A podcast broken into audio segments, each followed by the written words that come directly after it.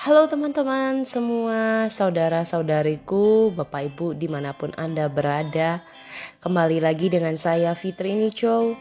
Terima kasih untuk teman-teman yang selalu hadir di dalam podcast saya. Semoga apa yang saya bagikan mungkin bukan sehebat orang-orang yang mungkin sudah memiliki pengalaman hidup yang lebih banyak. Tapi saya percaya dengan pengalaman hidup, proses hidup saya ini bisa membagikan untuk teman-teman semua dan bisa menginspirasi teman-teman semua. Teman-teman, di saat pandemi ini saya yakin ya banyak hal yang terjadi dalam hidup kita. Mungkin yang tidak biasa menjadi biasa. Di mana harus biasakan diri untuk bisa bekerja online, di mana harus biasa mem, uh, membiasakan diri memakai masker, sering cuci tangan dan uh, apa ya memakai hand sanitizer. Tapi secara pribadi saya sudah sering sih pakai dua hal itu ya. Uh, maksudnya gini.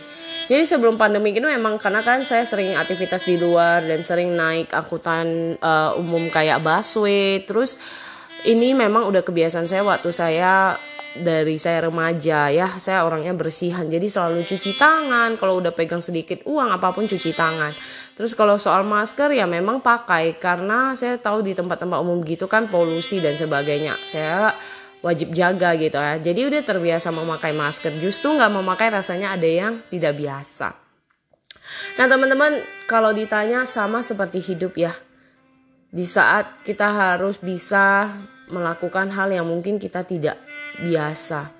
Salah satu contoh, mungkin kadang kita harus kehilangan orang yang kita sayangi.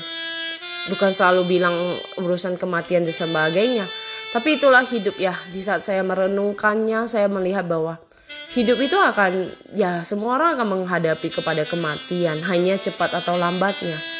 Dan di saat saya belajar di saat pandemik ini adalah saya merenung bahwa Siap gak ya kalau tiba-tiba Tuhan memanggil saya pribadi? Jujur saya gak siap, bukan karena saya takut matinya, tapi saya merasa malunya apa ya? Apa sih yang udah saya lakukan?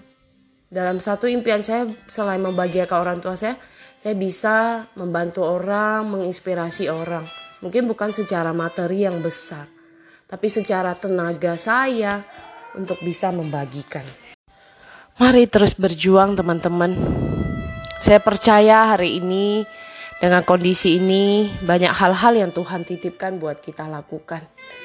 Biarlah hidup kita di saat kita menyelesaikan pertandingan hidup kita, khususnya di dunia ini, kita siap boleh mengatakan terima kasih Tuhan dan saya sudah menyelesaikan pertandingan ini dengan baik. Biarlah kita boleh menginspirasi hidup kita untuk orang-orang di sekitar kita selama Tuhan masih mempercayakan hidup kepada kita. Semangat semuanya, lakukan yang terbaik.